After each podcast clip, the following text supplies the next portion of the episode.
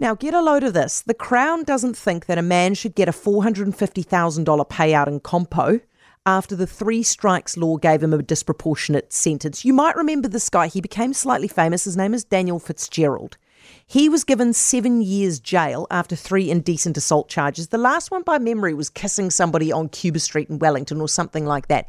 And it was thought that the last uh, the last sentence he got was disproportionate to the crime.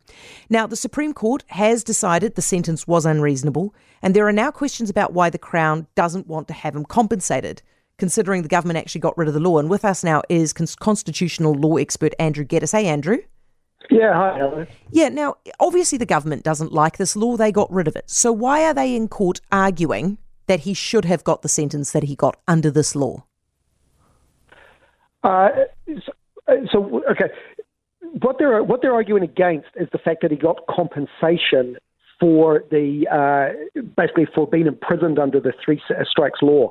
Now, the compensation isn't because of the legislation. The legislation was clear. The legislation said, look, uh, you have to go to jail for seven years because this is your third strike for an indecent assault. Doesn't matter it was a low level assault, doesn't matter that it was just kissing. The judge's hands were tied. He had to do uh, give a seven year sentence.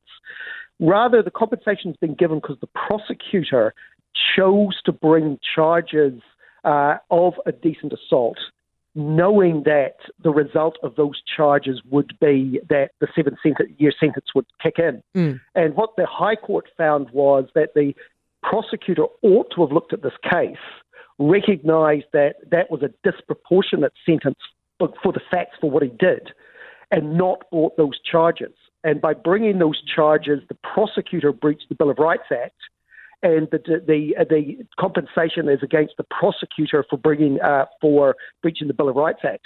And the Crown is saying, well, all the prosecutor did was charge based on the law. I mean, the guy was guilty of indecent assault. His conviction remained. And the Crown is saying that the prosecutor shouldn't be held not personally liable. The Crown pays on behalf, but the the prosecutor shouldn't have a duty to basically be considering what might happen if they bring particular charges. So, so let's just get this straight. What the guy sure. did was indecent assault. Yes. Yep. Yes. He was charged he with inde- he was charged with the right charge. Well, he was he was uh, he did regard he did. disregard disregard the three strikes, Andrew. Sure. If, if three strikes wasn't there, he was charged with the right charge. Exactly. So if there'd been no three strikes legislation, there would have been no problem with charging with indecent assault. But if there was no three strikes legislation, he would have got six months in jail. But that then, been as much as they got. Then we're arguing about whether the prosecutor should have found a way to get around the law. Where the question, prosecutors have uh, discretion, right? It's not like prosecutors aren't computers; they're not automatons that kind of, you know, put in the facts. They can only do one thing. And so the argument on Mr. Fitzgerald's part was, look, the prosecutor should have looked at mm. this and should have said, whoa, whoa, whoa, okay, what he did was bad, it was criminal, but doesn't deserve seven years in jail. But, who, but, but, Andrew, I mean, is that not a fascinating argument to have? Because who is the prosecutor to decide whether the will of Parliament should be should be got around or or, or should be enforced? I mean, the, the, the Parliament passed a law to say if you do a thing for the third time, you should suffer the worst consequences possible. The public wanted that. Should the prosecutor not just do what Parliament wants? The the problem with that though is as this was going through Parliament people said, whoa, you realize that this could end up with people doing relatively low level stuff, like yeah. Mr. Fitzgerald did, and ending up with seven years in jail, which happened to Mr. Fitzgerald. This could happen.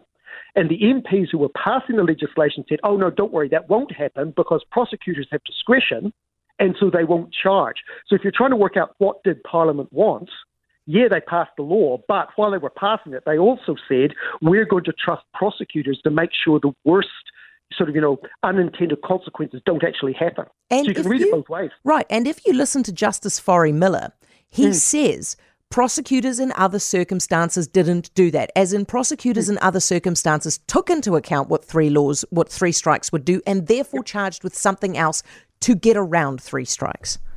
Yeah, or to recognise the blunt nature of three strikes. Mm. The fact that, and, you know, that uh, and like I said, that, that might sound, oh, they're trying to go against the will of Parliament, but that's what MP said. That was going to be the safety valve, the thing that sort of saved the worst and unintended consequences. And so the question is, did this particular prosecutor breach the Bill of Rights Act by not considering that, not recognising the consequences, and basically say, look, it'll be up to the judge what happens with sentencing. I'm not the judge. I don't give the sentence. And putting it over onto the judiciary? Or did the prosecutor have like an independent duty to consider what would happen as a result of the legislation?